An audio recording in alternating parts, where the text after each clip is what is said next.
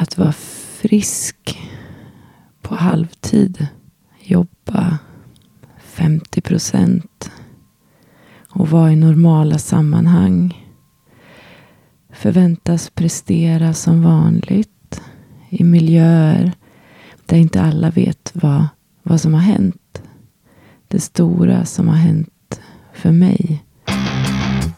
Oh my god, jag är så jävla trött på dig. För du skär rakt igenom mig? Oh my god, du är min vän. Men det gör så ont i mig igen. Ibland är det skönt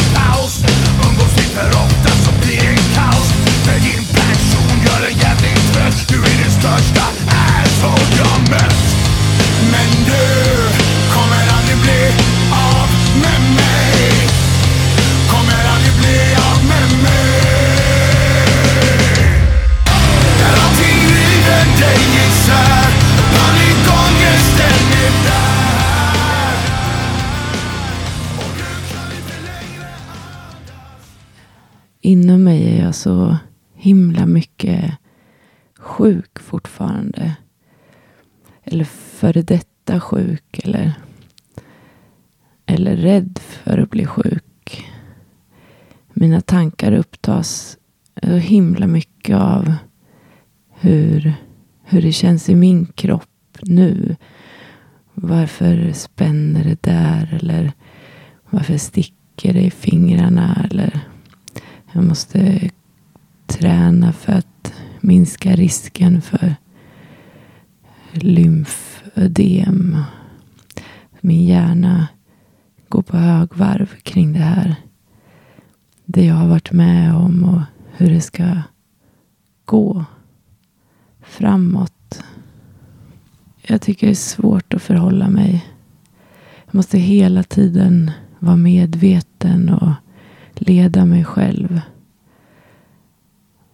På något sätt vill jag relatera allt till cancer.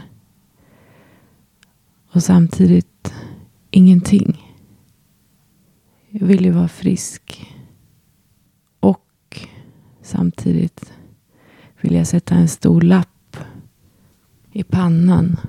Eller hålla en stor skylt. Jag har haft cancer, jag har haft bröstcancer, jag är amputerad. Låt stå. Men jag vill också låtsas som ingenting och bara leva helt normalt. Men så blir jag rädd. Vad händer då? Då förväntas ju allt vara normalt.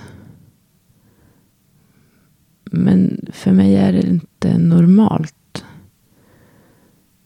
Jag har varit rädd för mitt liv. Så himla rädd.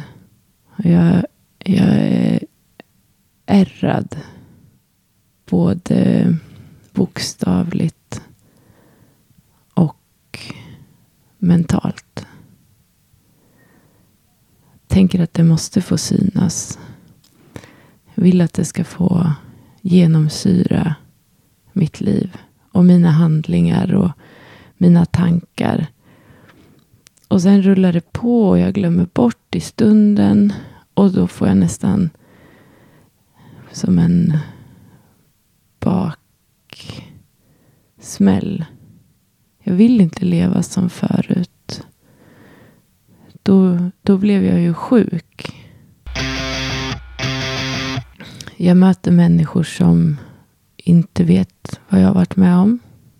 Och det bränner bakom ögonlocken eller ner i bröstet. Och så möter jag dem som har följt med. Och som ger mig en varm kram och är glada att se mig. Och då bränner det i bröstet. är så läskigt. Jag vill bara krypa in igen i skalet. Hem, ligga i min bubbla och titta in i väggen. Som jag har gjort så många timmar. Jag tänker nu att det nästan var lättare då. Att kämpa för varje dag. Att överleva en dag i taget. Att ladda för att komma till duschen. Eller den här lyckokänslan efter att ha kommit ut och kunna ta en kort promenad. Och få i sig lite mat eller orka dricka lite.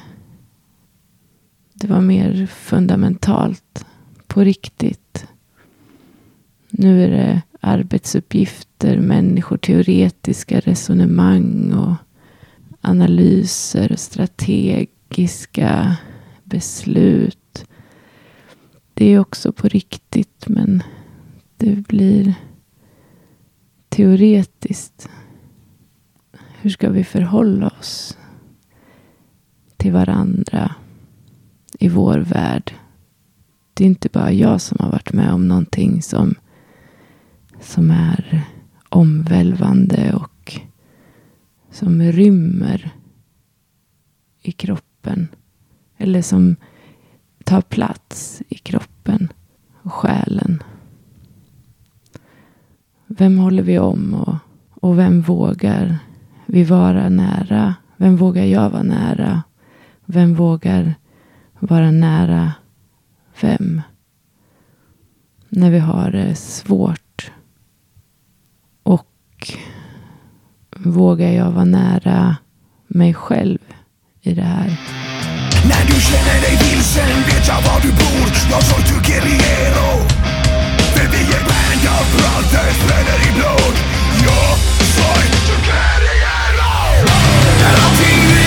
day